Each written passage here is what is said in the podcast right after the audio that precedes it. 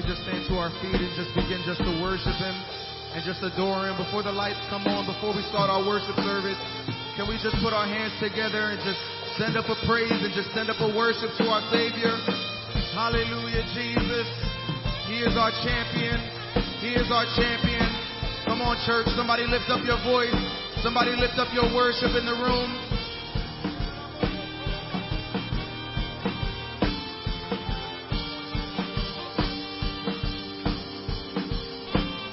Presence of the Lord is in this place. I feel Him already. We welcome you to Christ Center Church. Whether this is your first time here, whether you're returning, we welcome you to Christ Center Church. We are here to praise and worship the name of Jesus. Can we just put our hands together? Is there anybody happy to be in the house of the Lord this morning? Hallelujah. We bless your name. Somebody look into your neighbor and just say, It's good to see you in the house of the Lord this morning. Hallelujah. We greet our online congregation as well. Well, let's jump right into our worship service. I just need a couple people to help us praise and worship the name of Jesus this morning. Hallelujah.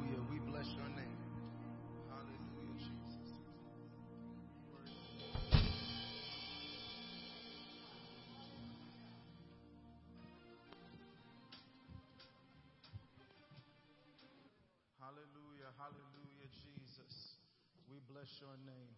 Thank you, Jesus. Hallelujah, hallelujah. Thank you, Lord.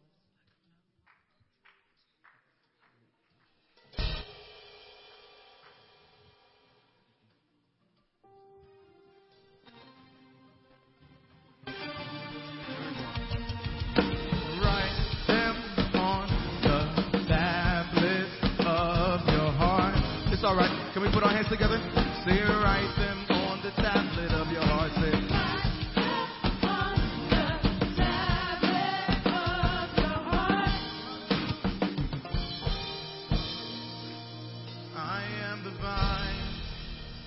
You are the branches.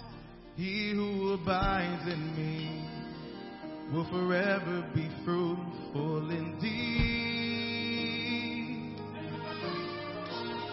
I am the way, truth, and the light. No one gets to the Father except that He comes through me. Let not mercy and truth sing forsake,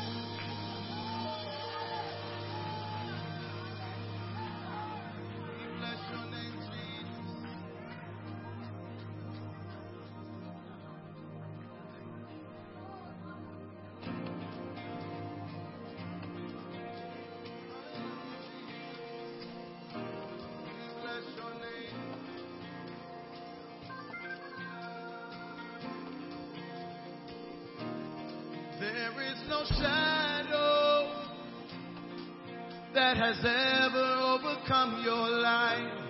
There is no rival that could ever stand against your mind. You've always been with us. Every battle you've already won, we've already won. Can we just clap in the room? Everybody put your hands together. There is no weapon that has ever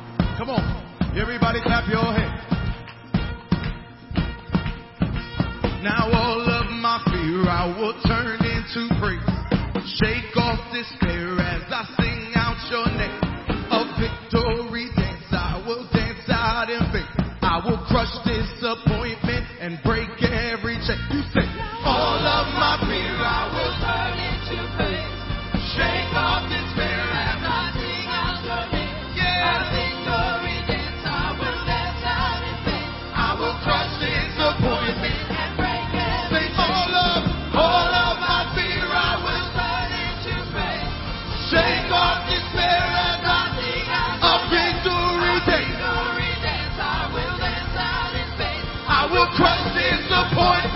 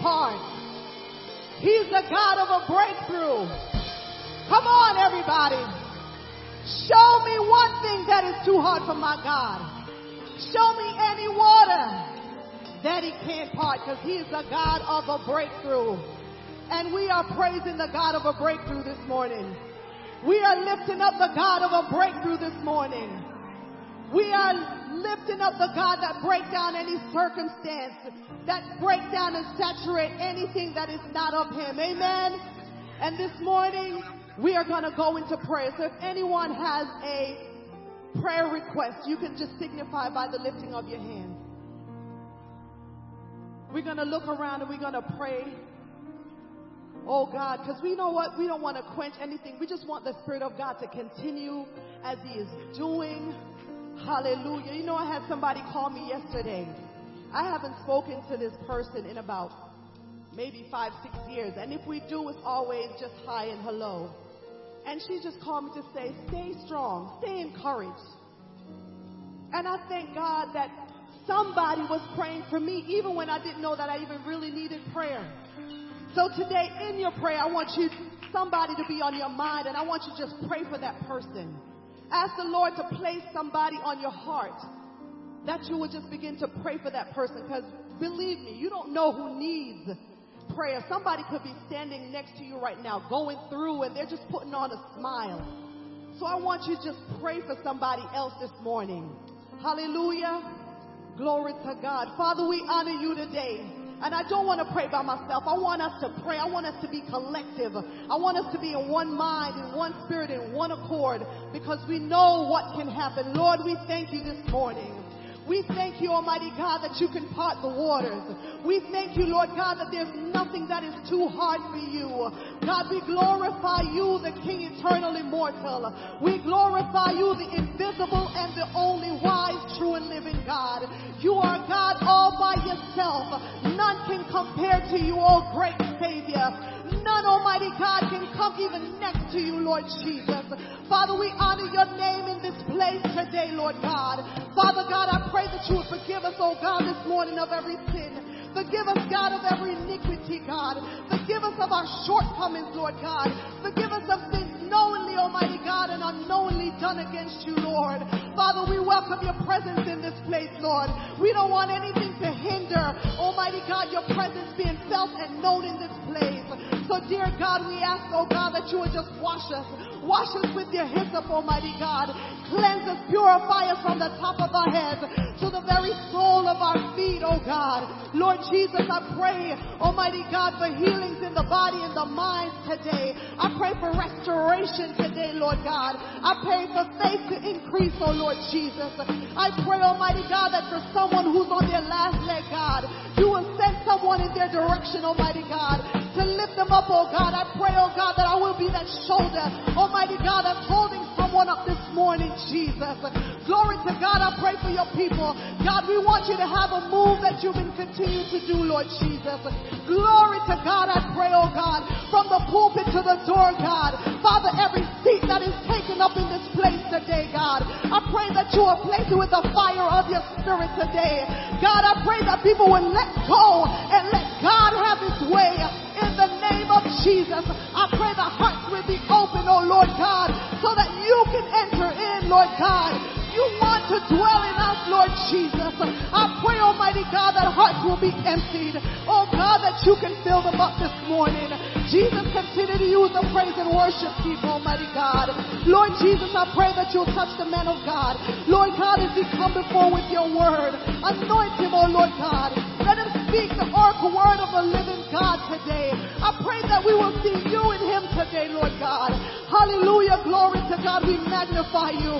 We glorify you. We honor you, Lord God, great King of Abraham, the Isaac, Jacob.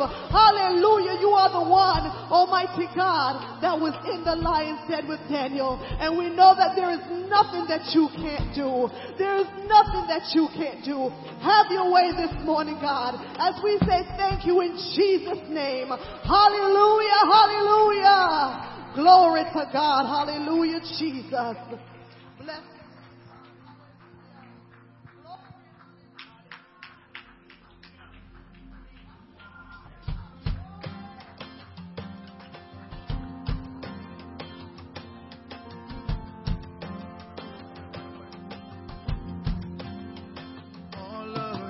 Your all of your pain, even your trouble, you can give it to Jesus.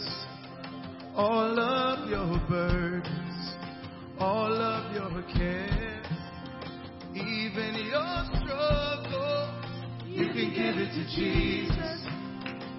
Cause he won't fail, he won't fail.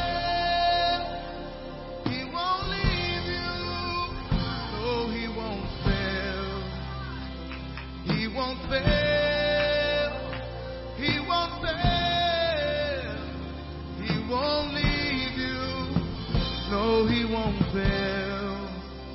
All of your problems, all of your pain, all of your troubles, you can give it to Jesus all of your burdens, all of your cares, even your struggles, you can give it to Jesus. Come on, sing it out, sing. He won't fail.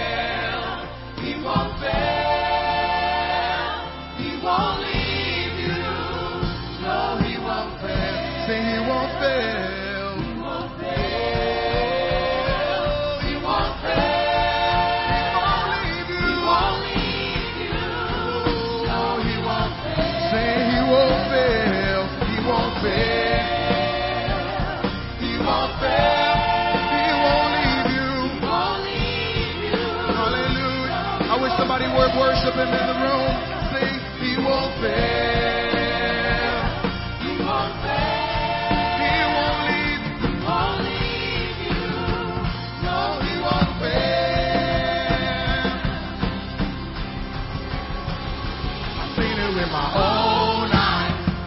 I've seen it with my own life. He keeps every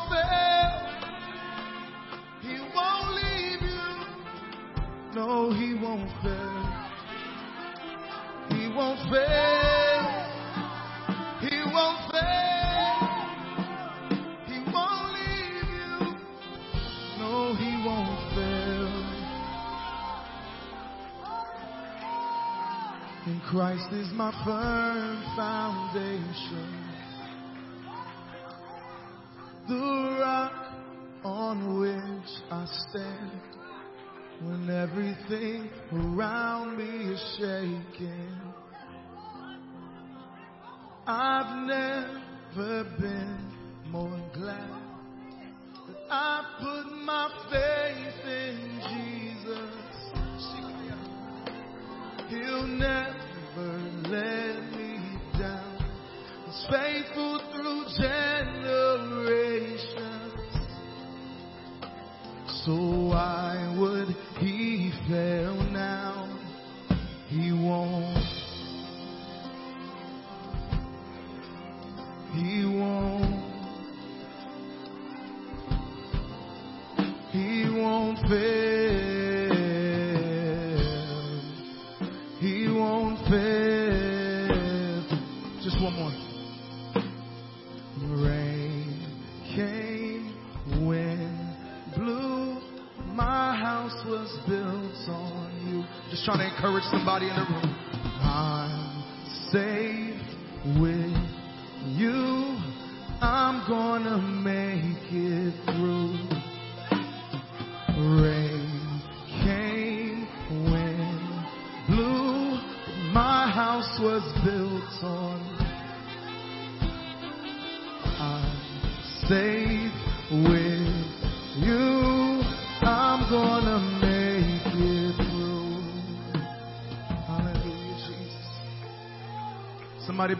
In the room. He won't leave you. He won't forsake you. Doesn't matter how many times it just seems like things aren't going your way. He keeps every promise. When you're down and out, go back to that time where He brought you through. When it doesn't look like your situation is going to turn around, go back to that time He brought you through. He keeps every promise.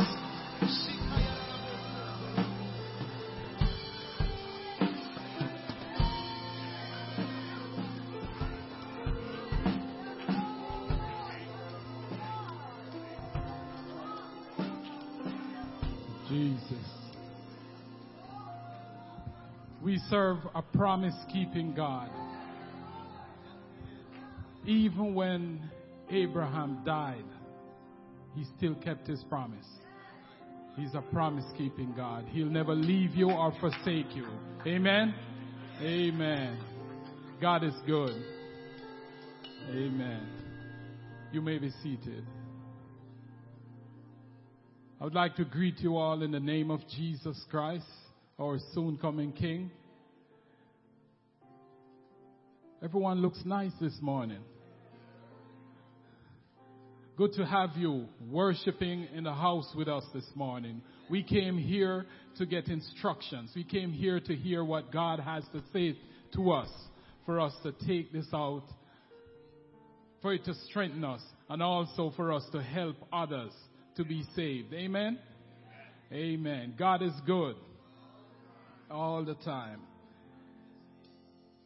I just want to make you aware of a prayer walk that we have on the 16th. We're going to be starting um, at the Township Building in Hamilton, 10 minutes from here in Hamilton on Greenwood Avenue. So just bear that in mind. We'll be having a prayer walk on the 16th. See Brother Bradley for any more information on this. Brother Bradley, right there. Today is the last day to register and pray for CST and pay for CSTI. See Brother Tom. And uh, our men's retreat is coming up. It's going to be September 8th to 9th. See Brother Tom or Brother Scarlett, you know, to register. That's um, next week. Amen. This week coming, yes. I would like to ask all visitors, first time, second time, third time, to stand so we can acknowledge you. Amen.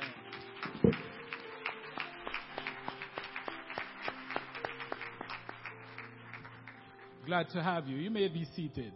Glad to have you. If there's anything that we can do to help you in your walk with Christ, to know who He is, see any one of us. Amen? Amen. And just before we get into the offering, I just want us to join me in welcoming Sister Guthrie.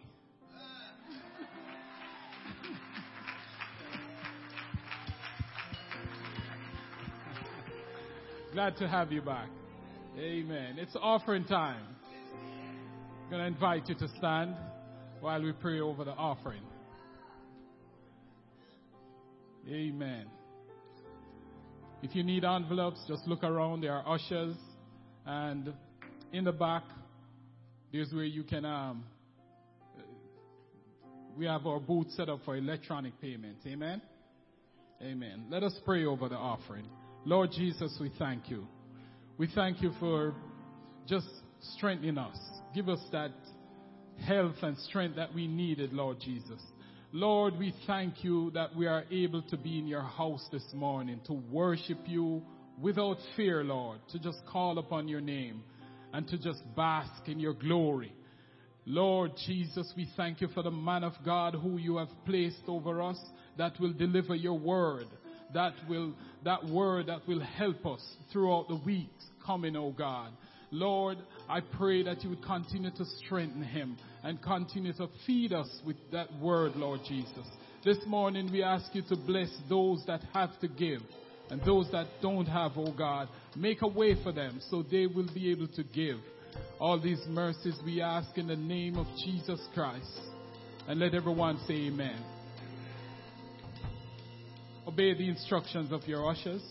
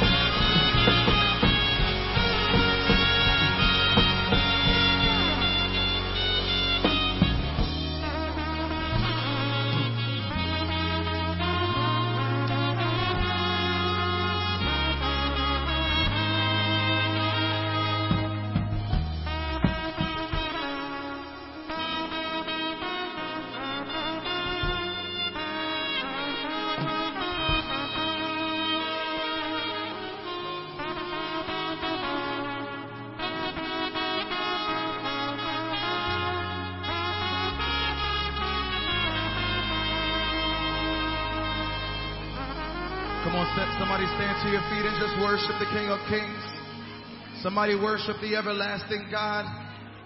Hallelujah. Can we just lift our hands and worship? Hallelujah. We bless your name, Jesus.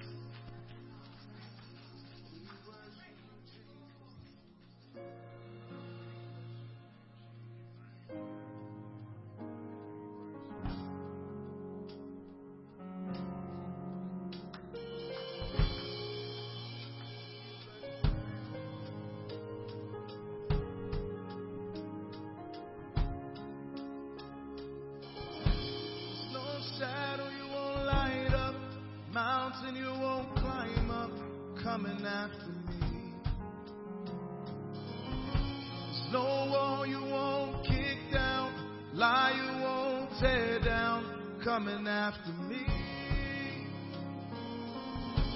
There's no shadow you won't light up, mountain you won't climb up, coming after me.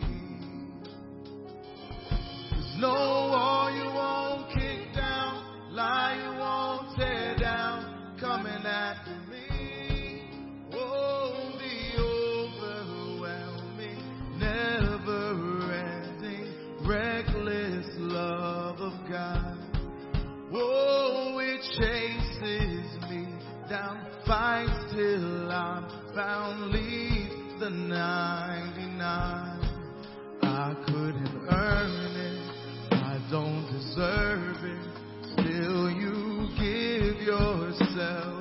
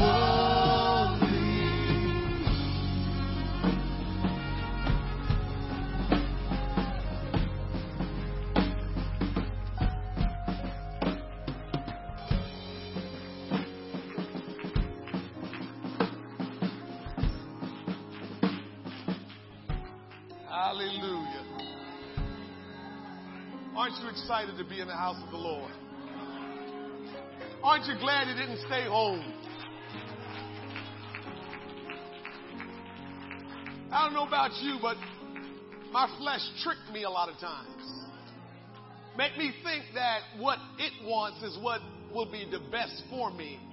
And then I do it, and I said, man, it wasn't even all that. And sometimes your flesh tell you, just chill out. Watch the service online. And then you come in and you realize it's a lot different. I- I'm glad I'm here. I'm glad you're here. Welcome into the house of the Lord. You may be seated. Amen. We have a couple of things that we want to do before I get into the word of the Lord. Amen. Last week, we baptized two young people in the name of Jesus Christ.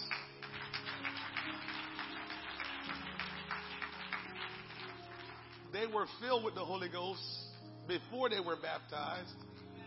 And so they usually, for some reason, it seems, as I kind of recall, a lot of times young people, especially the children, they normally receive the Holy Ghost first, then they get baptized. If they grow up in church, usually that's kind of the way it works. And so these two young people had the Holy Ghost.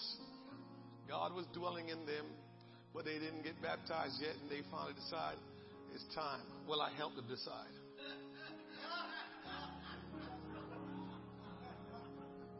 Remember what I told you. When your children does wrong or act out, children, they're your responsibility. You're responsible to set them straight. You're responsible to raise them right. But when they become an adult, don't you be embarrassed for what they do, especially if you knew you raised them right and put the right things in them. Don't get embarrassed then. They made a choice when they became an adult to do whatever they wanted. But as long as you did your part when they were growing up, it's all that matters. So I played the father card, well, maybe a God card. And Lord just put in my heart to mention to them that they don't want to go back into the school year without being baptized in the name of Jesus Christ. And so we want them to come. Peyton, Jordan, we want you to come and get your baptismal certificate. Peyton McKenzie Wyatt. How you feeling today? A whole lot better than last week? Hold on to your certificate. Jordan Anthony Wyatt. You better love that middle name, boy. That's history. That's tradition that you have. Now I got to step up on the next step.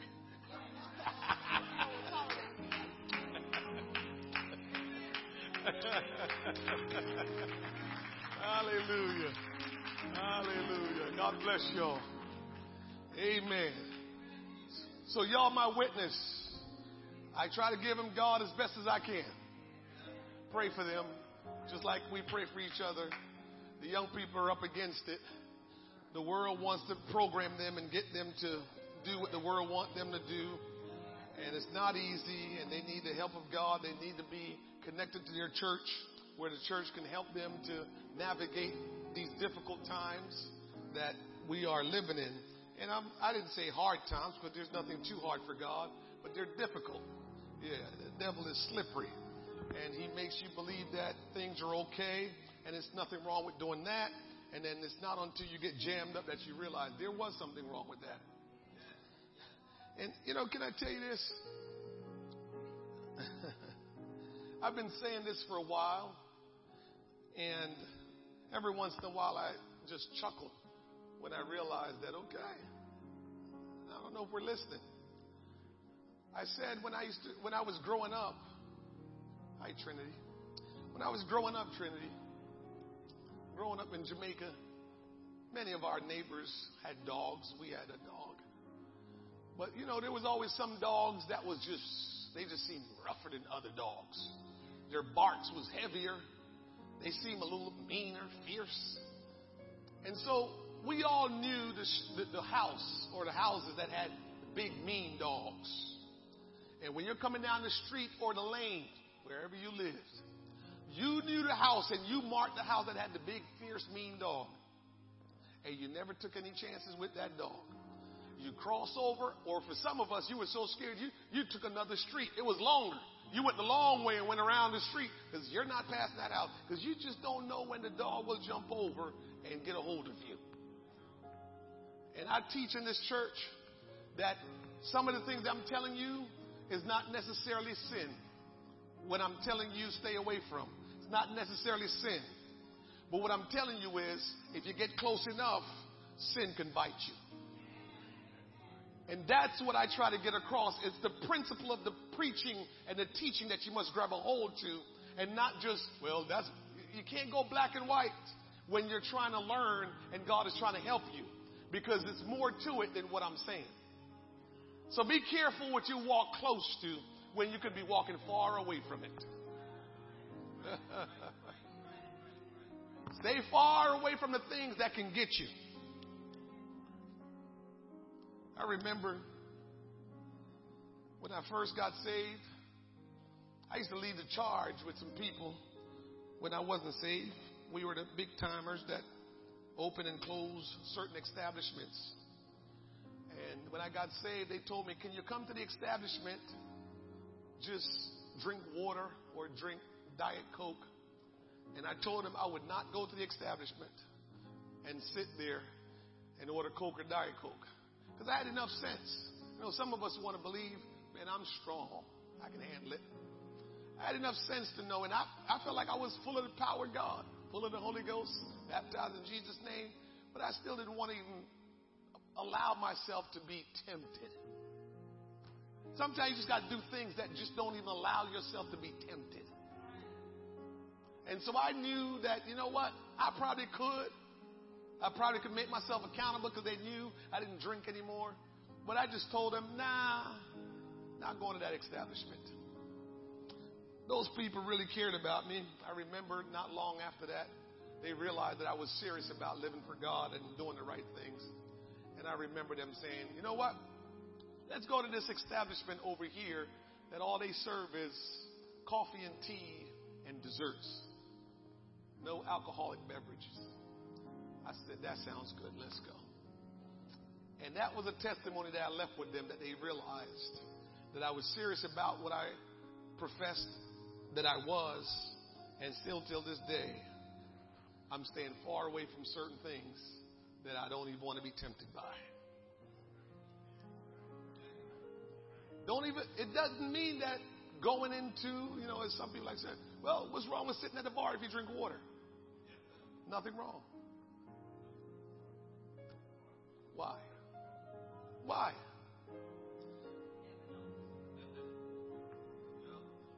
Why? That's the question. Why? Why? Because a lot of things the devil try to get us to do, if we were stopping just before we do it, says, well, why do I need to do this anyway? I think we would do good if we would just ask the question, why do I need to do this anyway? I think we'll help ourselves a whole lot. I hope to help you today before you leave the house of the Lord. I feel like I can help you if you will hear what God has to say through His Word today. As a matter of fact, why bother come to church if you don't feel like you need God to help you with something? If we're here, hopefully we have realized that we're here because we need God to help us with something. And so let's get together in God's house and listen to God's word and obey God's word so God can help us in the areas where we need help. Somebody say, Thank you, Jesus.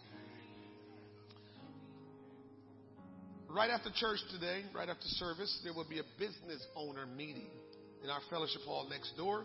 If you are a business owner, we would love to meet with you and discuss uh, networking, how to start business, how we can use our business as uh, ministry. We want to be able to minister to people through everything that God allows us to have. So if you could meet with us next door right after service today, that would be wonderful. Amen. I also want to, I know we have a lot of guests this morning and so many people to say hello to. Sometimes I can just stand here and just say hello to everybody. This morning in our leadership meeting, we, we welcome back our uh, musician, Brother Jimenez, and his family. But, but since his wife and his children weren't there, we got to welcome them and say, Welcome back. We're so glad the Jimenez are back. Amen. The three girls are now big sisters. three girls are big sisters. Three girls are big sisters. There's four girls, but three girls are big sisters. and so we welcome them back into their home church.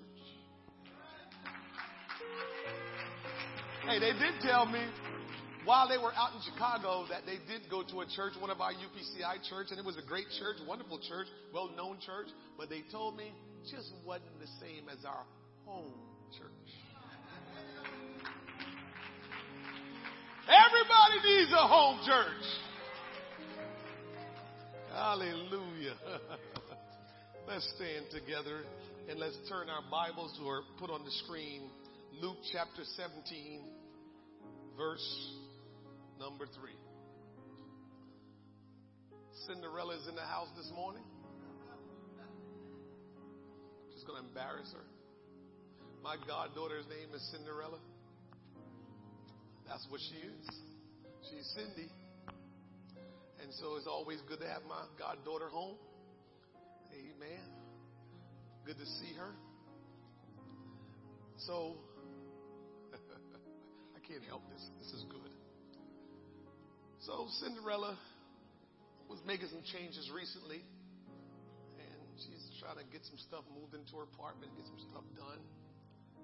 And her best friend, Dr. Brooks, we've all just come in line to support Cinderella, Dr. Brooks, and all of us. We just support her. And so we're all helping. And Dr. Brooks's fiance decide, why am I doing all this? What is this all about? I'm not putting up with that Cinderella stuff. But guess what? He kept on doing it. Brother Zarati, she's Cindy, man. Nothing you can do about it. she's Cindy. You can't do anything about it, man. Just let it be. But I welcome all of you Amen, Brother Craig, Brother Zarati. Don't get nervous. I, am in control. I'm in control. They know what I'm talking about. I'm in control. I'm not losing it. Luke chapter 17, verse number 3. There's a theme, it seems like, that the Lord is directing me to kind of minister on. And let's see what he has to say this morning along the same lines of the things that we've been talking about the past three weeks. Luke chapter 17, verse number 3 says, Take heed to yourselves. If thy brother, somebody said, Our brother, trespass against thee, rebuke him. And if he repent, forgive him. And if he trespass against thee seven times in a day, and seven times in a day turn again to thee, saying, I repent, thou shalt forgive him. Somebody say, forgive him. And the apostles said unto the Lord, Increase our faith. And the Lord said, if ye had faith as a grain of mustard seed, ye might say unto this sycamore tree, Be thou plucked up by the root, and be thou re- and be thou planted in the sea, and it should obey thee. Somebody say amen. I believe God will help us today before we leave but here is what I want for you to pray and ask God right now. Ask God to forgive you of your sins. Ask God to forgive you for any wrong that you've done. Say, God, I repent of my sins. Come on, let's go and ask the Lord. Father, we have done wrong in thy sight often. We've sinned against you often. And we have offended our brothers and sisters often. And oh God, we are coming before you this morning meekly, but boldly to your throne to say, will you forgive us of our sins, of all our wrongdoing? We repent, Lord God, and we ask, oh God, that you will forgive us and cleanse us, and oh God, that you will wash us that we may be clean. Father, we want your word to impact our heart, our soul, our mind, our spirit. We want you to do a great work in every one of our lives. And before we leave here today, we want the glory of the Lord to be revealed in us. Father, have your way this morning. Give us ears to hear what the Spirit is saying unto us. Touch our heart that it will be receptive, Lord, to the word of God. Let our heart be a heart, Lord Jesus, that is cultivated cultivated, uh, ready, Lord God, uh, a ground that is fruitful, uh, that will receive the seed, the word of God, that will produce good fruit. Bless us as we ask you these things in Jesus' name. Amen. You may be seated. So I want to talk to you this morning on this topic. There is great power in just a little faith. There is great power in just a little faith. I believe it was three weeks ago, somewhere around there, I preached to you faith, the grain of a mustard seed. And I'm not sure what I preached after that, but I remember preaching to you last week the little things.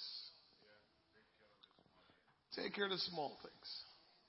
And now today, I feel strongly that the Lord has rested upon me to minister to you that there is great power in just a little faith.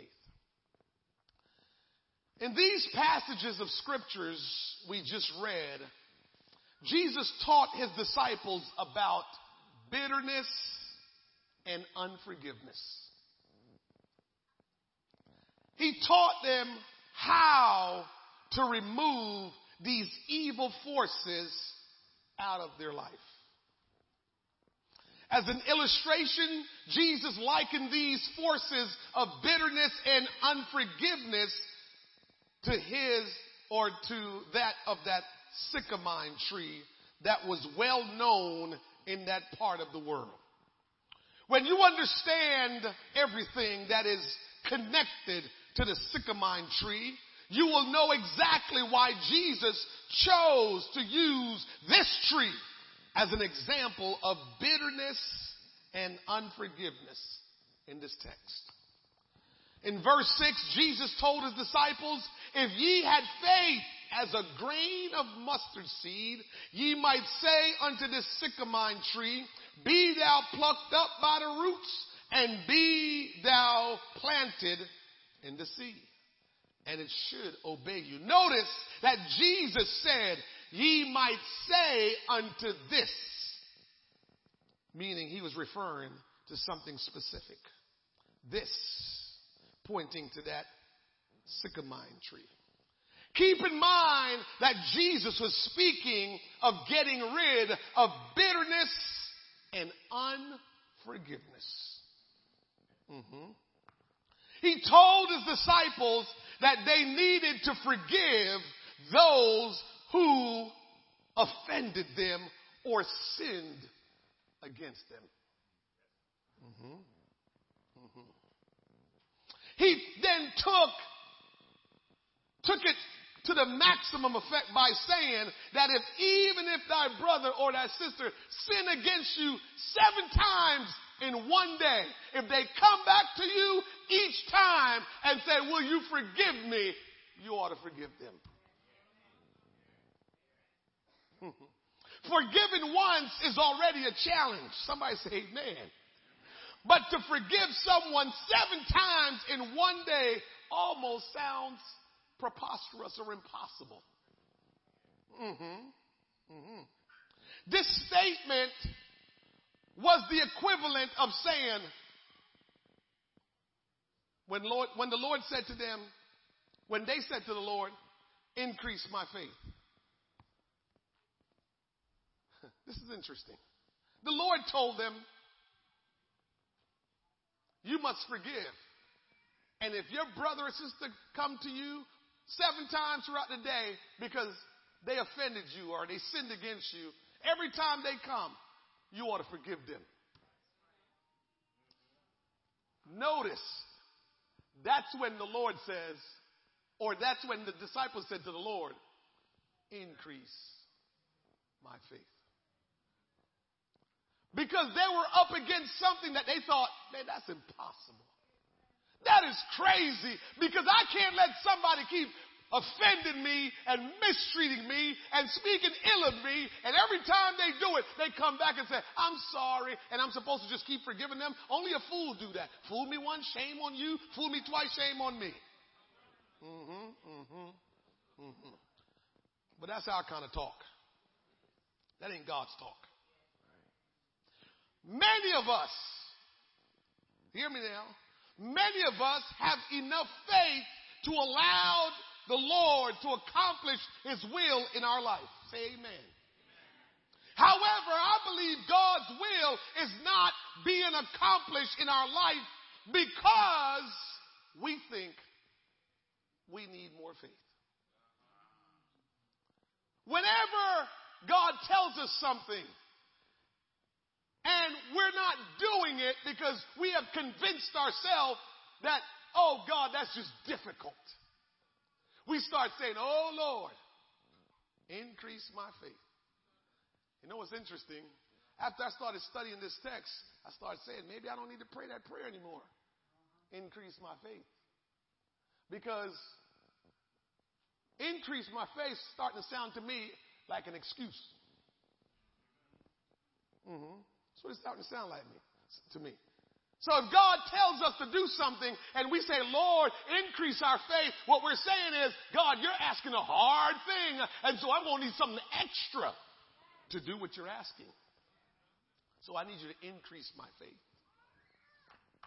Made me think of Moses when God told Moses to go let the people out. Moses decided, Lord, I'm not eloquent enough. Lord, and he started making all these excuses. Can we settle this issue this morning and understand that when God tells us to do something, we already have what it takes to do what He tells us to do. No need to ask God, well, how am I going to get this done? How should I do? What should I do to get this done? Just go do what God says you can do. You will be amazed and your mind will be blown if you will decide to just go and do what God says to do. Because God will not tell you to do anything that you could not do, that He will not help you to do. The purpose of God always is accompanied with the power of God. You hear me? The purpose of God will always be accompanied by the power of God. If God sent you somewhere, if God tell you to do something, His power will operate in the process uh, and you will do and accomplish what God says you can. So God is not sending you to do anything that you can't do. So no need to negotiate. No need to say, give me more faith. You already have what it takes. So just go and do what God wants you to do. Before we can fully understand why Jesus taught about getting rid of bitterness and forgiveness, we first need to see why he used the sycamine tree to illustrate these destructive forces. Was there a particular reason why he didn't use an oak tree or an apple tree or a palm tree for the illustration? Why did he use a sycamine tree? Why did he use the sycamore tree to symbolize the detrimental effects of bitterness and unforgiveness in a person's life? So let's do this this morning. Let's take a look at the characteristics of a sycamore tree. I believe you will comprehend why Jesus used this particular tree in this particular context.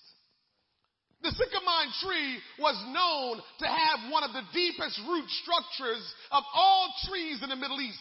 It was a vigorous and robust tree that grew to the height of 30 feet or more.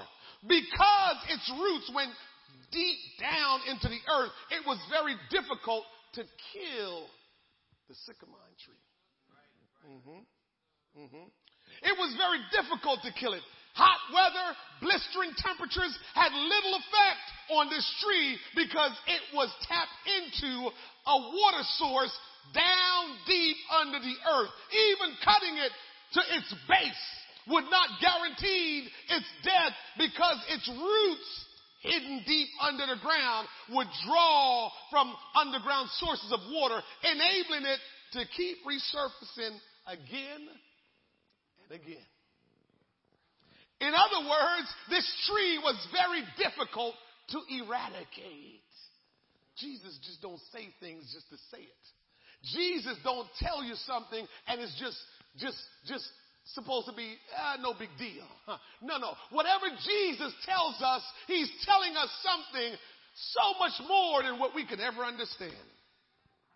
No wonder Jesus used this tree as an example of bitterness and unforgiveness. Like the sycamore tree, bitterness and unforgiveness must be dealt with with clear, with, with, with, the clear roots being dug up or they will keep springing up again and again. The roots of bitterness and unforgiveness go down deep into the human soul fed by any offense that lies hidden in the soil of the heart.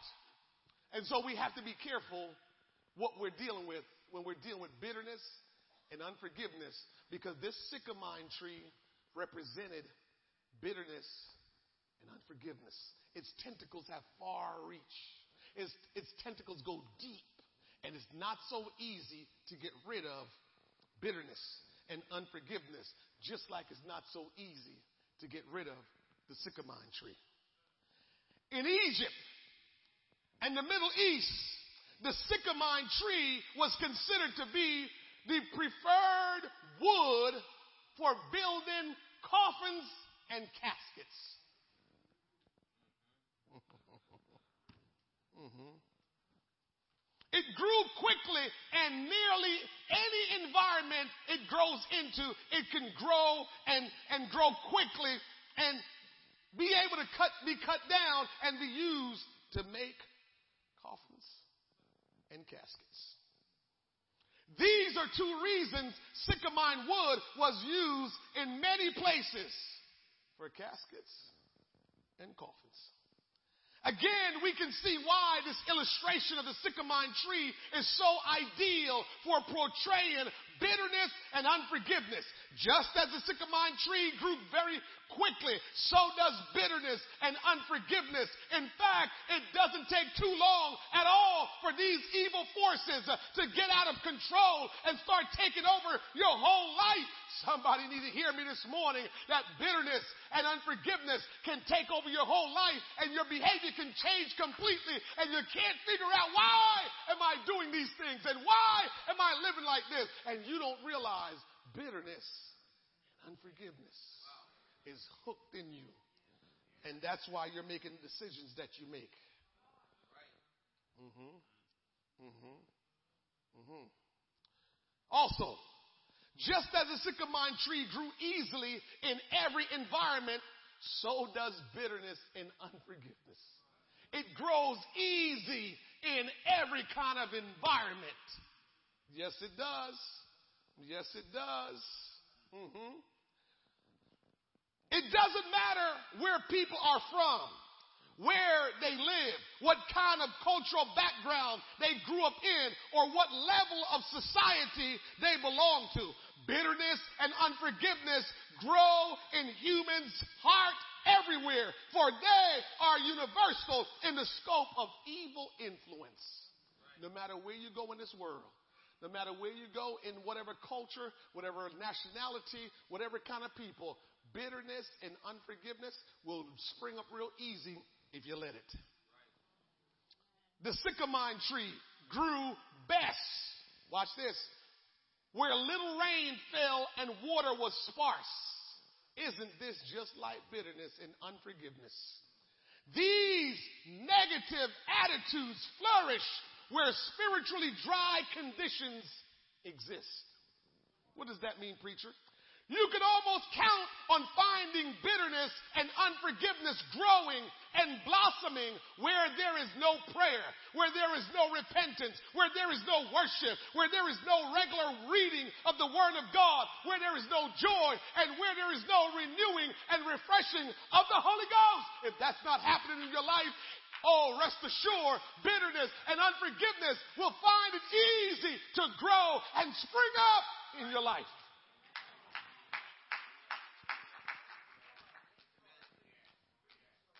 Listen, stick with me. I've got good news for you. Don't forget that sycamore wood was the preferred wood for building caskets and coffins. Check it out. Jesus is so deep. He should be deep. He, he, he knows everything. But watch this. Harboring bitterness will, will spiritually bury you more quickly than anything else. I'll say that again. Harboring bitterness will spiritually bury you more quickly than anything else. These attitudes are the materials that Satan uses to put you six feet under the ground.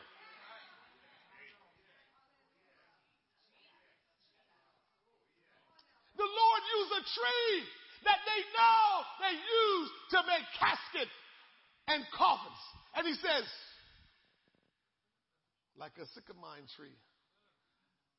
Bitterness and unforgiveness will ruin your life and it will kill you. You will be buried in it. He had so much content for why he used the sycamore tree, the sycamore tree to, to, to explain, explain to us what bitterness and unforgiveness is like. If we permit bitterness and unforgiveness to grow in our life, it won't be long until these attitudes kill our joy, steal our peace, and cancel out eternal life. Hmm. Bitterness and unforgiveness wants to destroy us, wants to ruin us. It wants to take away our hope in Christ. Somebody said, but I won't let it the sycamore tree and the mulberry tree were very similar in appearance. The two trees even produced a fruit that looked identical. However, the fruit of the sycamore tree was extremely bitter. Its fruit looked just as luscious and delicious as the mulberry fig, but when a person tastes the sycamore fig, he discovered that it is horribly bitter. Mulberry figs were delicious and therefore expensive. Mm-hmm. Because of the cost of this fruit, it was primarily eaten by wealthier people, but the sycamore tree or the sycamore fig was cheap and therefore affordable to poorer people. Because the poor couldn't afford the luscious mulberry fig, they munched on the sycamore fig as a substitute. However, the sycamore fig was so bitter that it couldn't be eaten all at once. In other, in order to consume an entire sycamore fig, the eater had to nibble on it a little bit at a time. I want you to think about bitterness and unforgiveness as I'm talking about a sycamore tree. After a pause, the eater would return to nibble on it again, but he or she could never devour an entire piece of this fruit at one time. Mm-hmm. It was just too tart and too pungent to eat at one sitting. Jesus lets us know that like the sycamore fruit, the fruit of bitterness and unforgiveness is bitter. It's a bitter tart and it's, and it's pungent. Like the fig, most people who are bitter are filled with unforgiveness, chew on their feelings for a long time. Feelings control us. I'm not telling you we're not going to feel different emotions. But feelings are not supposed to control you. The Bible says we walk by faith. Jesus cried. The Bible says Jesus wept. Jesus cried when he was praying and his tears was like sweats of drops of blood. So Jesus have displayed emotions. When they were in the temple not doing what they're supposed to do, he came in and, and flipped over the, the, the, the, the, the tables, the money changer tables. So he has emotion. But emotion doesn't control. The word of God is supposed to direct our actions. So, let's be practical. When your emotions stir you a certain way, you deal with it at that time. Deal with it. It's okay. Whether it's tears, whether it's frustration, deal with it. While you're sitting there, while you're laying there, deal with it. But when it's time for action, you say, What thus saith the Lord? We have to learn that as Christians, that is essential that we learn that we can allow the emotions that we feel to be in our heart and be our mind and, and to just work in our life. But after you have considered all of what's going on in your mind and in your heart, emotionally, what will you do? Will you operate off emotion or will you say, what does the Word of God says?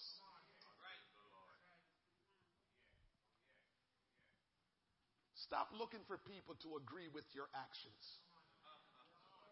Stop trying to go seek people out to agree with what you want to do because you don't want to do what God says. So you go and find somebody that quote unquote act like they're godly and now you're going to get them to agree with you when both of you are just trying to circumvent God's word.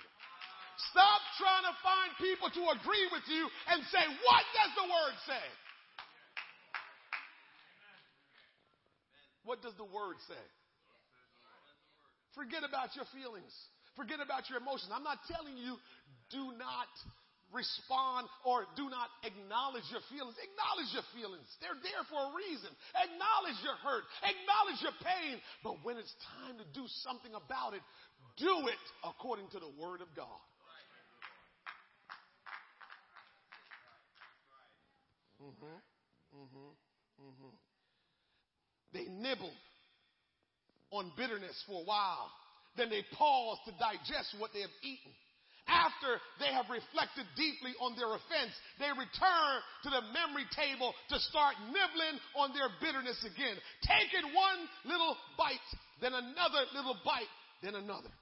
In the end, their perpetual nibbling on the poisonous fruit of bitterness makes them bitter and sour people themselves.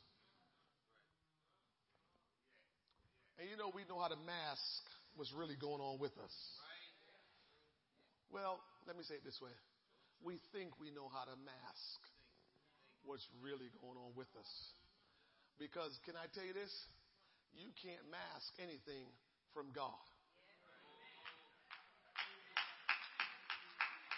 It doesn't even make sense to try to mask or to pretend like something is not happening when you're dealing with God. And sometimes what we're trying to do is, oh, I'll be real with God, but I won't be real with people. Why do you care about what people think?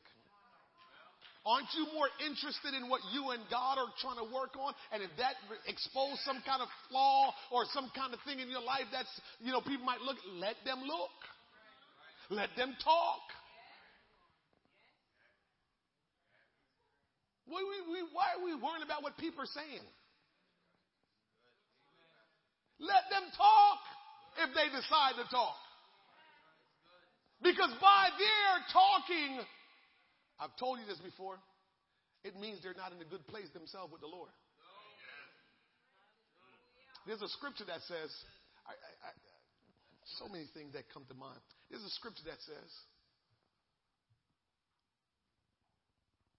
that if you see your brother or sister taken over by a fault, you with your spiritual, you was your spiritual, you was your spiritual. So if you see something wrong with someone that's a Christian, instead of talking, you're supposed to be spiritual enough to restore them. And if that's not what you're doing, you're not right with God either.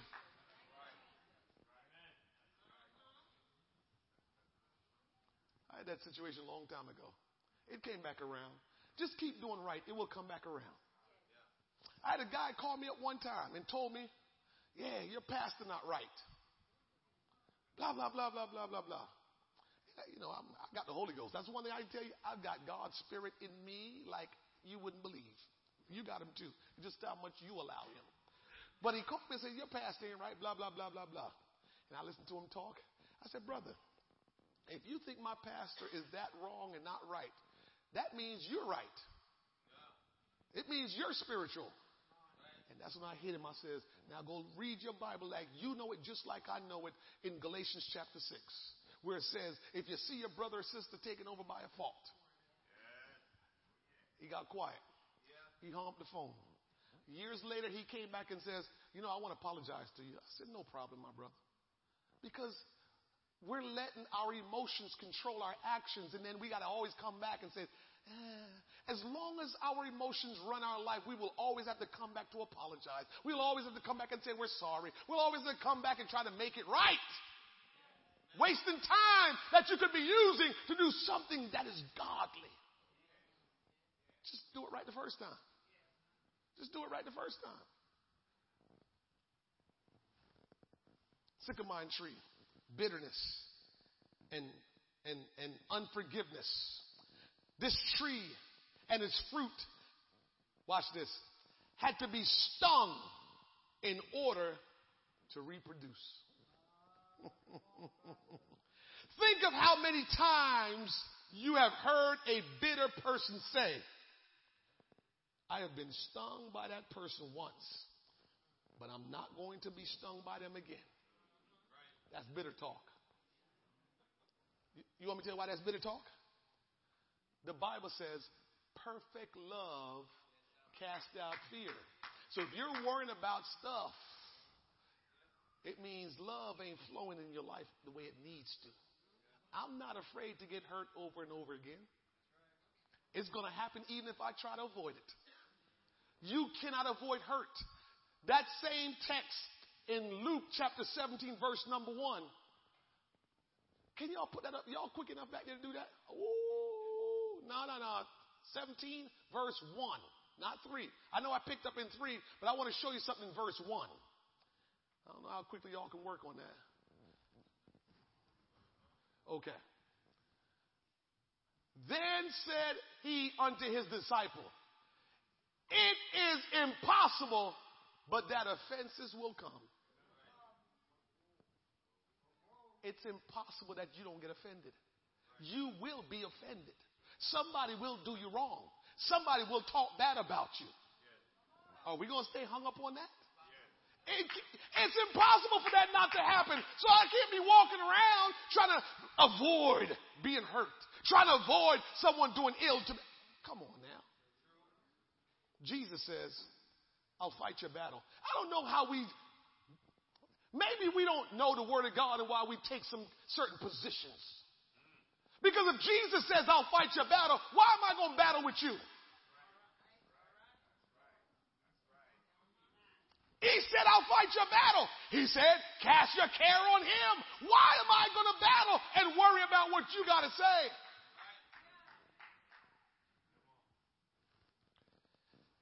I'm, I'm going to help you before we leave. But Understand this. They teach you this. Some of you know if you've been there at AA, that you have to confront your demons in order to deal with them. Yes? You, you, you, have, you have to acknowledge your issues. As a matter of fact, that's why when you pray to God, it's very important to acknowledge your sin. That's how you get help. That's how you get delivered. That's how you get set free. That you have to face up with your issues and your concerns and your problems and your situations. You got to deal with them face to face. You can't ignore them. You can't ignore a problem and think it goes away that way. Now I know we all do it because we are we don't like to be confrontational. Especially in the things that we don't want to be confrontational about. And so we try our best not to be confrontational with stuff, but we cannot just allow things that's wrong with us, not with somebody else. Let me clear that up. Don't go try to fix somebody else's problem. As a matter of fact, as I was coming this morning with this message, I wanted to say to you that this is a message of self care.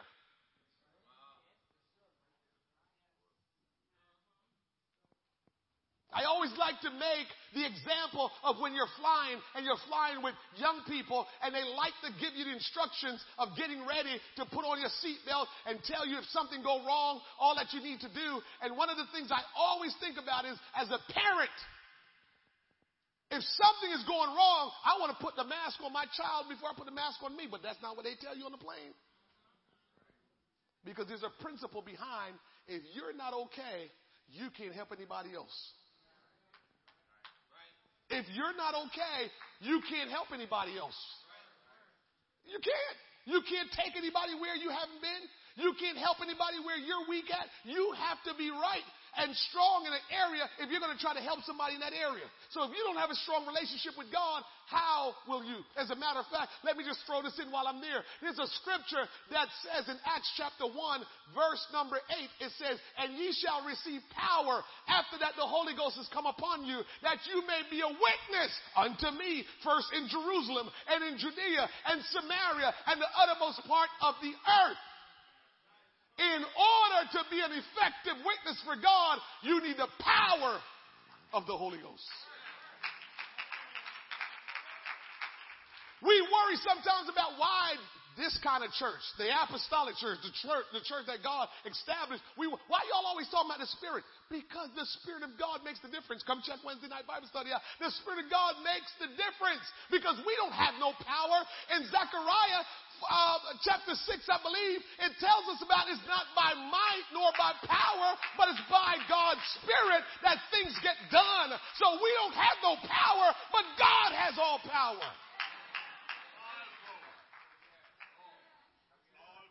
God has all power, not us.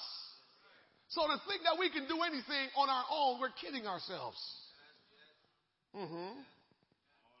And so this tree had to be stung by a wasp to reproduce. And so we always function when we have bitterness and unforgiveness in us like this tree. It's, it's amazing how the Lord Jesus used this tree as an example to point to us to look at what bitterness and unforgiveness does, the work that it does in us. Uh huh. It is likely that people who make such a statement about I'll never let them do that to me again have been stung by a situation that the devil especially devised to pollinate their heart and soul with bitterness and unforgiveness. Do we ever stop and think that the devil will do things to get us all messed up so we can't be effective in for God and, and, and have right relationship with people? Don't, do we ever stop and think that the devil deceive us? Because he's not powerful. He will trick us and make us believe something that is not. He's been doing that from the very beginning. He told Adam and Eve that you will be as God if you eat the fruit. He was tricking them. He says, God knows that the day you eat that fruit, you will be as God. Now that was sad because they were already the closest thing to God. So don't tell me what I'll be when I'm already that. That's where he tricked them at. So he told them they could be something or they will be something that they already were. And the devil will keep on telling you stuff like that. The other thing that the devil told them something that they didn't understand was the devil wanted them to believe that, that God was trying to keep something from them. That's a big one that he used on us all the time. The devil always make us think that God is keeping something away from us. So when you hear me preach certain things, you said, mm, I hear you, Pastor, I'm not down with that. Why? Because the devil tricked you to tell you that ain't necessary. Devil been telling us that from the very beginning. That ain't necessary. He telling you not to eat from the fruit of that tree. That ain't necessary because he know if you do, you're going to be just like him anyway. So he telling you stuff that ain't even necessary. That's what the devil been saying from day number one to Adam and Eve. And he's still doing it to us today. And we eating it up, biting it line, hook, line, and sinker because we're allowing our desires to be more stronger than the word of God in our life. Our desires cannot and should not, must not be more powerful in our life than the Word of God. Mm-hmm. When a person talks like this, you can know for sure that the wasp has stung them.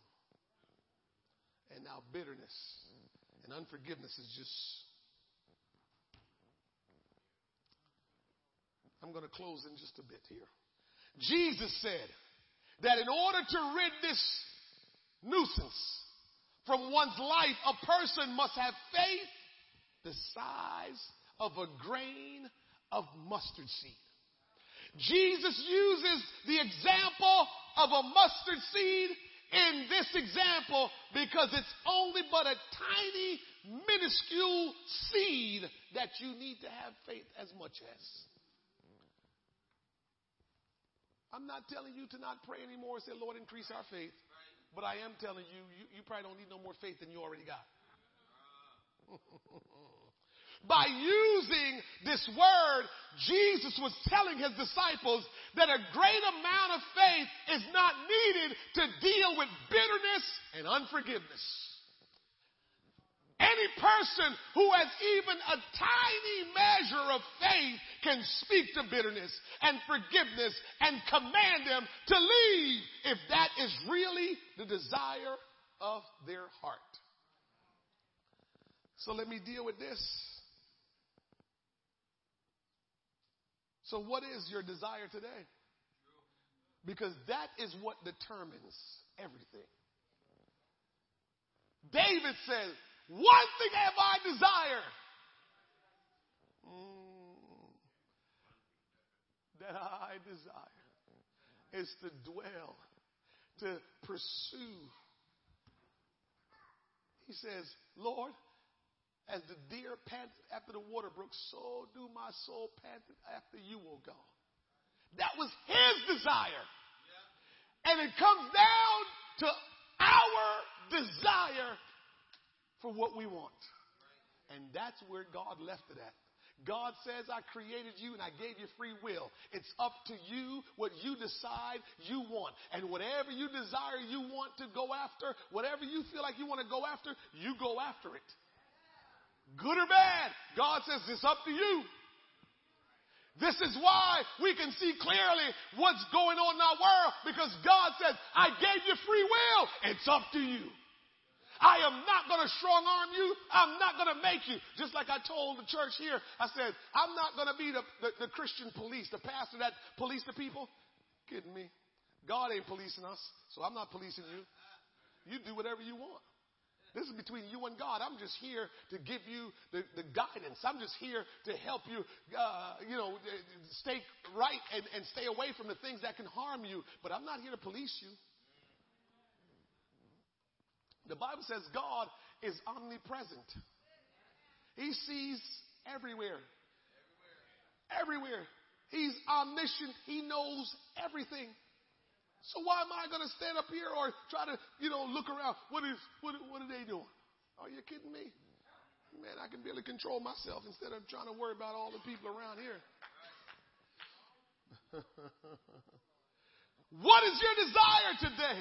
Do you genuinely wish to be free from bitterness, unforgiveness, and offenses that have festered in your soul for so long? I'm talking to somebody here this morning. Mm-hmm. Are you ready to rip out those destructive roots, clear out of your heart so they won't be able to resurface in your life anymore? Bitterness Unforgiveness is so deep and rooted in some of our life that we live our life functioning with that in our life, but that's not God's will for you. That's not what God wants for you. God don't want anybody to live miserable. God don't want anybody to live beneath their privileges. God don't want anybody to live less than when they're a child of God. I don't know who in here today that have children that want their children to live less than them, that want their children to do less than them, that want their children to have less than them. I'm here to tell you God is a good father and his desires is that you live according to his purpose and according to his will. His desire is that you will soar with wings as eagles. His desire is that you will live above above sin and the drudgery of this world. His desire is that you will live a life of peace and a life of joy and a life of righteousness. A life that is free from bondage and sin. That is his desire for your life. He's not telling you anything to make you mad. He's just telling you what will make you right. Oh, somebody, if you will just know the goodness of God that he's trying to to raise you up. He's trying to pick you up and take you higher than you've ever been. That's what he's trying to do. He's not, he didn't send me here today to get you upset. He didn't send me here today to make you feel terrible. He sent me here today because he want to help you. But the only way we get help is when we confront the things that are wrong in our life. You cannot let them just fester and act like they don't exist. You have to confront them.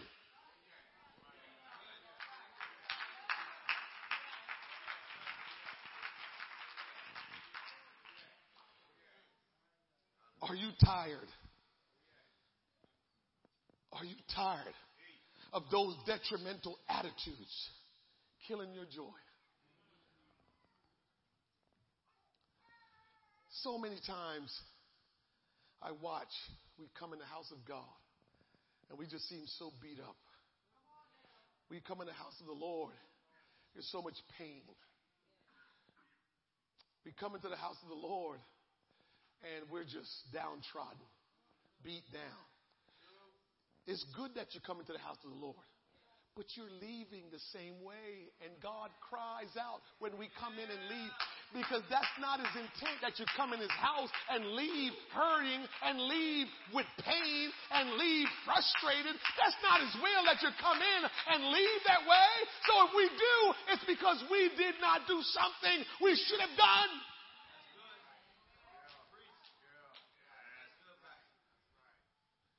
You have seen me made the examples many times that I would stand here with a certain amount of money and I would tell you it's yours. Come and get it. And it never fails out. Everybody's skeptical. And it just demonstrates a behavior that we have in general. That we're skeptical people. Too good to be true. What's up with that? If I go up there and get that money, is he going to meet me at the back door and talking about give me that money back? We're skeptical. And so we show up, and when God wants to bless us, we're skeptical. We don't think that God wants to do that. We just think that, oh, this is too good to be true. Oh, I don't believe that. Oh, it's something more to this. I just don't know what it is. I can't put my finger on it, but something just ain't right. That's how we're functioning and we can't receive the blessings of God. We can't receive the goodness of God like God wants to give to us because we're skeptical.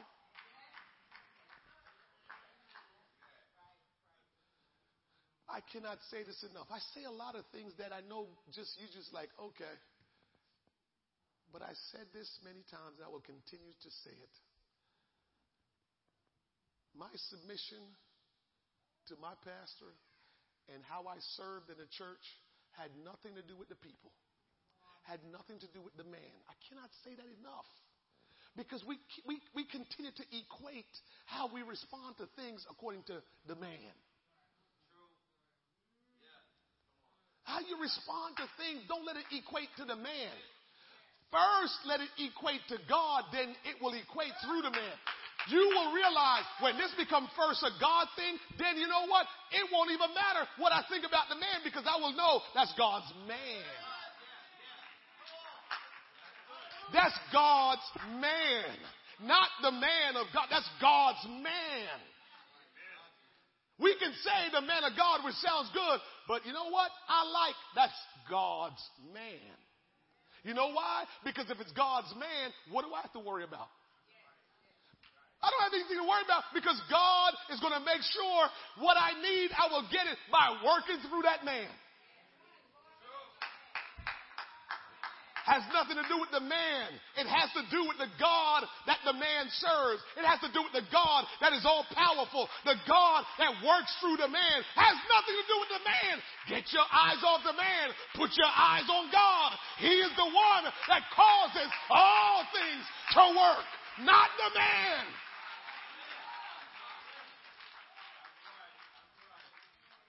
Brother Alonzo Terry's funeral was yesterday, for those of you that know him, and I watched the funeral live.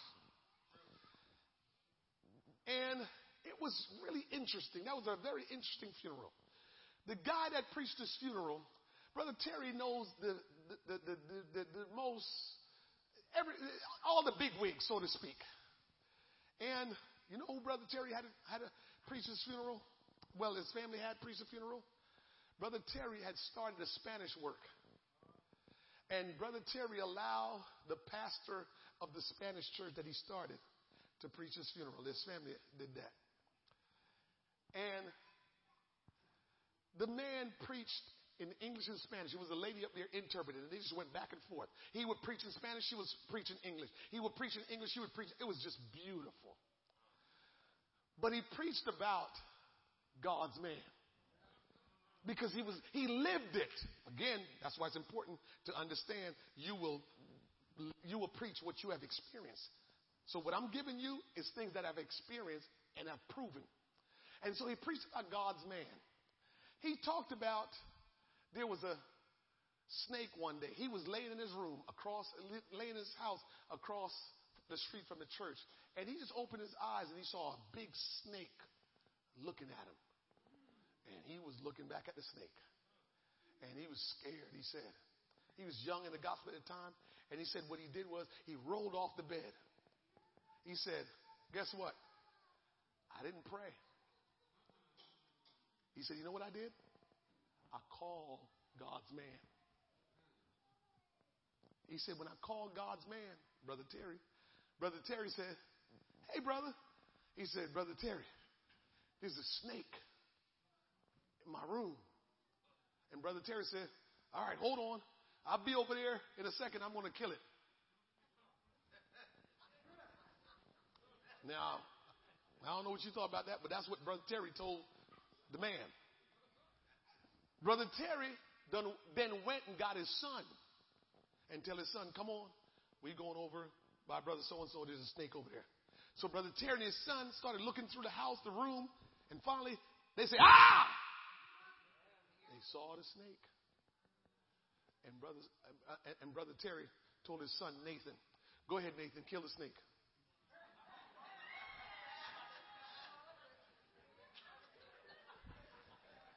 As the man was telling the story, he brought Nathan up so he can prove it. He said, What happened, Nathan? Nathan killed the snake. You see the gist of the story? Brother Terry could he probably was afraid. He brought his son. I don't even know if his son was afraid either. But all I know is the man that was preaching this thing says, I'm going to God's man. Y'all seeing this? I'm going to God's man. And because you are standing on God's principles, because you're standing on God's word, then God work it out. That's how God works. That's what we call faith. But when you start to say, he a man just like me, ooh, ooh, is he human just like you? Yeah. But if God put him in position, that's all that matters. That's all that matters. If God put him in position, that's all that matters. When that man tell you something, you best believe that God will back it up because it's not even about the man. It's God backing up what God says God will do. It ain't got nothing to do with man. It has everything to do with what God says he will do. He just uses the voice of the man to speak what he will do. Let's stand.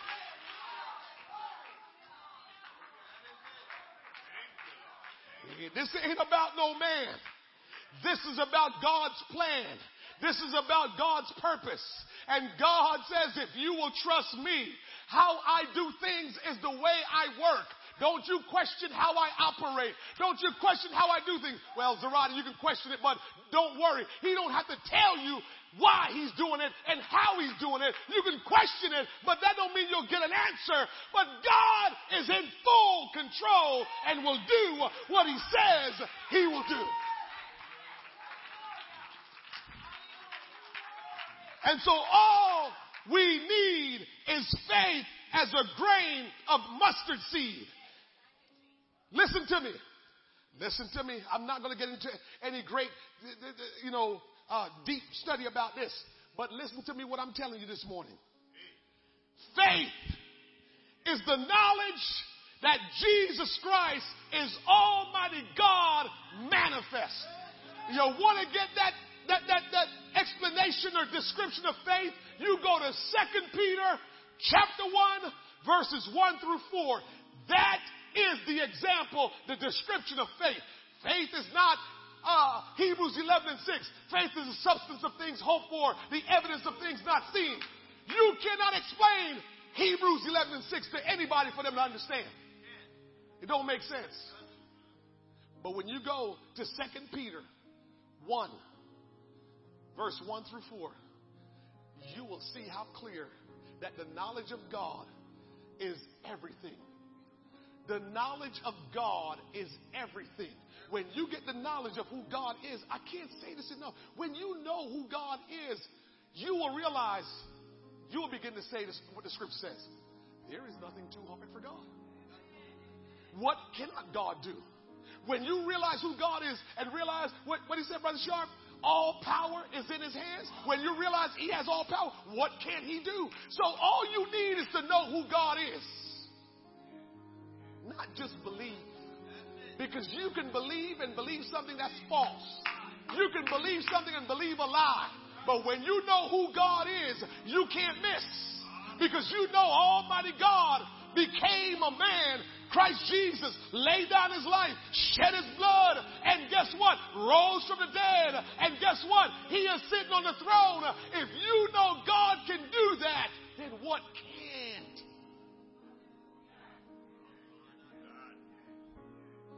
And so all you need is the knowledge of who God is.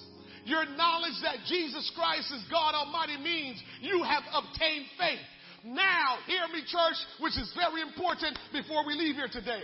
Now, what we have to do is speak to the sycamine tree in our life. All we have to do, if we have that knowledge that Jesus Christ is God Almighty, all we have to do now is begin to speak to that sycamine tree that is in our life. Speak to your bitterness. Speak to your unforgiveness. Speak to your poverty situation. Speak to your lack of trust. Speak to your situation of bondage. And when you speak, I want you to quote the word of God and says, be thou plucked up by the root and be thou planted in the sea and it should obey you. That is the word of God. Come on, somebody.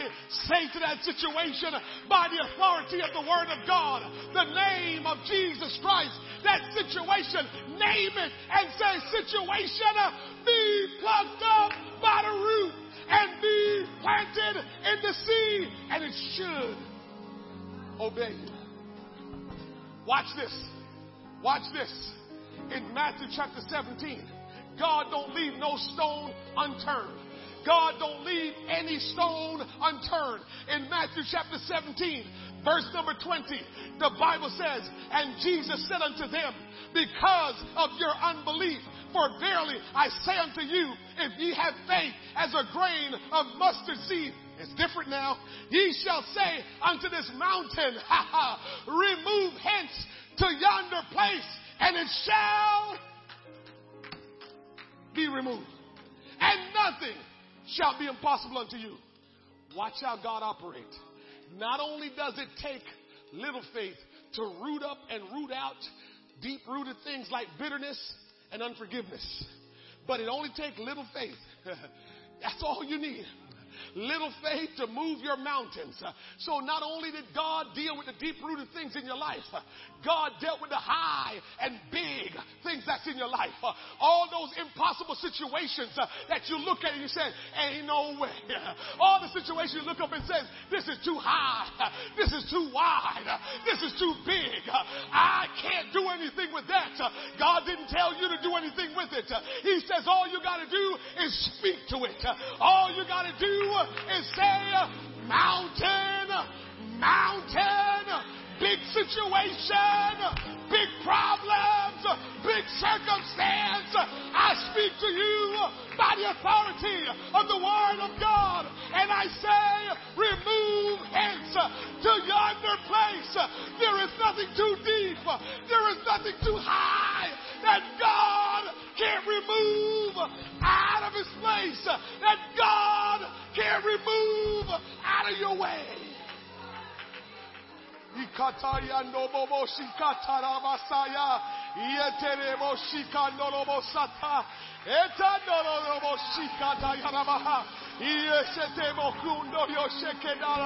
Oh,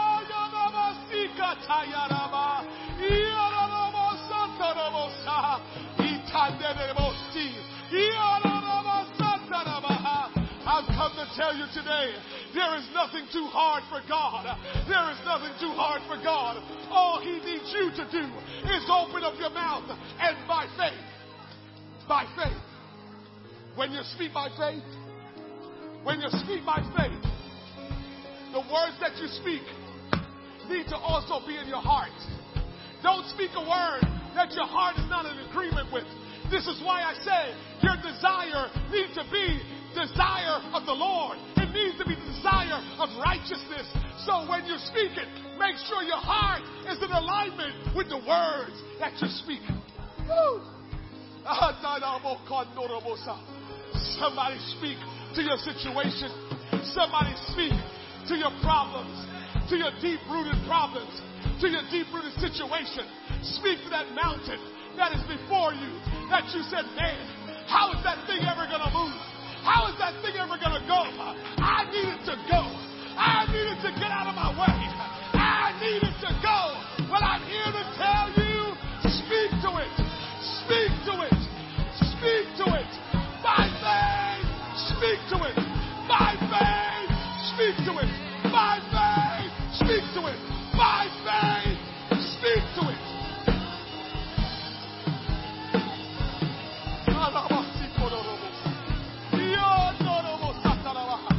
Come on, somebody. Have faith in God. Have faith in God. Have faith in God. Speak to your situation. Speak to your circumstance.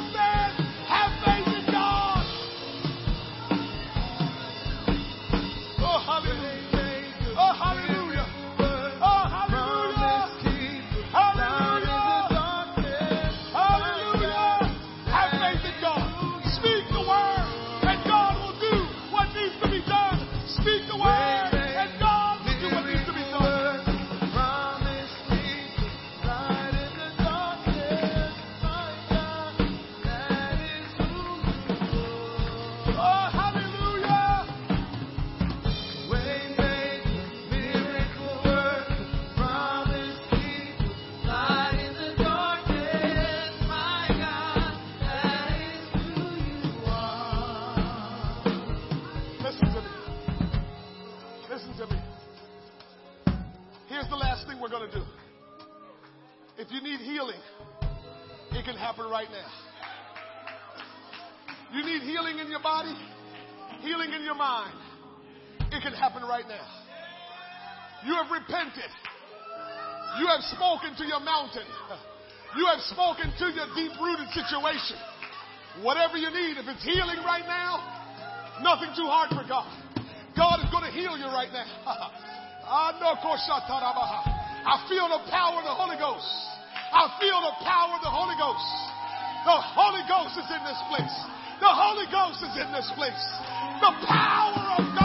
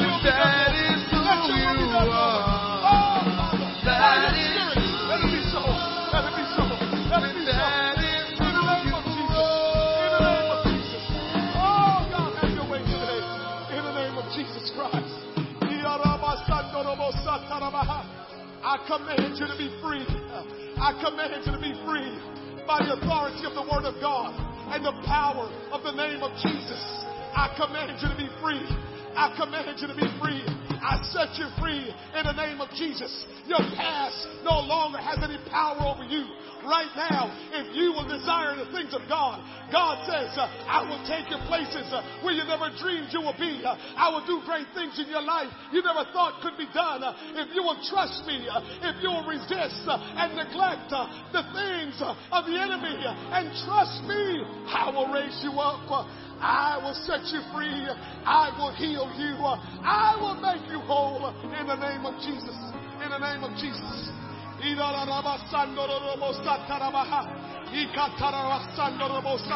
The Holy Ghost, the Holy Ghost is doing a work. The Holy Ghost is doing a work.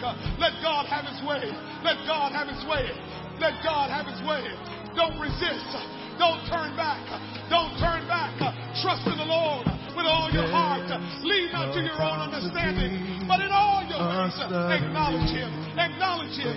Acknowledge him in the name of Jesus. Oh, oh hallelujah. Hallelujah, hallelujah. Oh, blessed be your name, Jesus. Blessed be your name, Jesus. About to be oh, thank the Lord. A sudden thank you, Jesus. In thank you, Jesus. Place. Oh, thank the Lord. I hear a sound. Oh, my we bless your name. Rising we bless your name, Jesus. God is touching some situations. God is working some things out. I want you to know God is working some things out. God says, I've heard, I've heard your declaration, I've heard your words. You have spoken, and now I have decided to work on your behalf.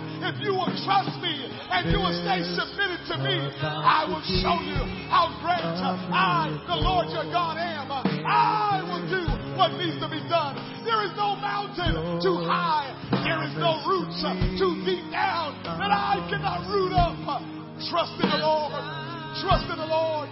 Your will, your will will be done, God. And we thank you. We thank you for your will.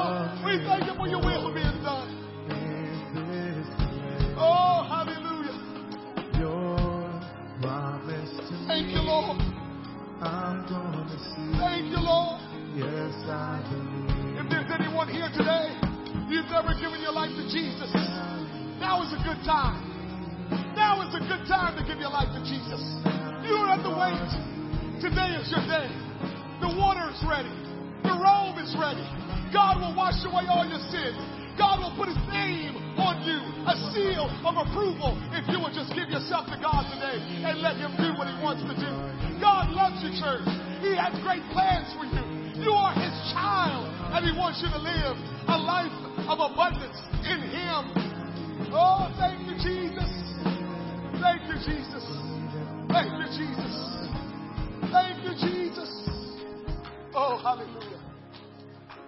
Oh, hallelujah.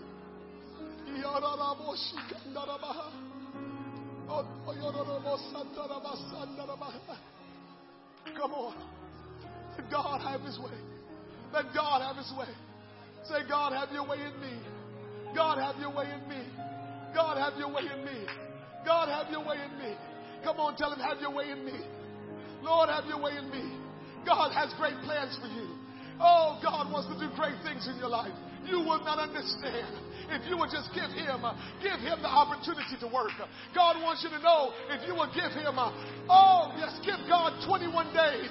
If you will give him 21 days, uh, just being faithful, just being obedient, and turning away from sin, God promised He will do a great work in you. He will do a miraculous work in you. If you will abstain from sin, you will trust in the Lord, you will stay submitted to God, He will do a miraculous work in you. Oh, thank you, Jesus. Oh, thank you, Jesus. Oh, thank you, Jesus. Thank you, Jesus.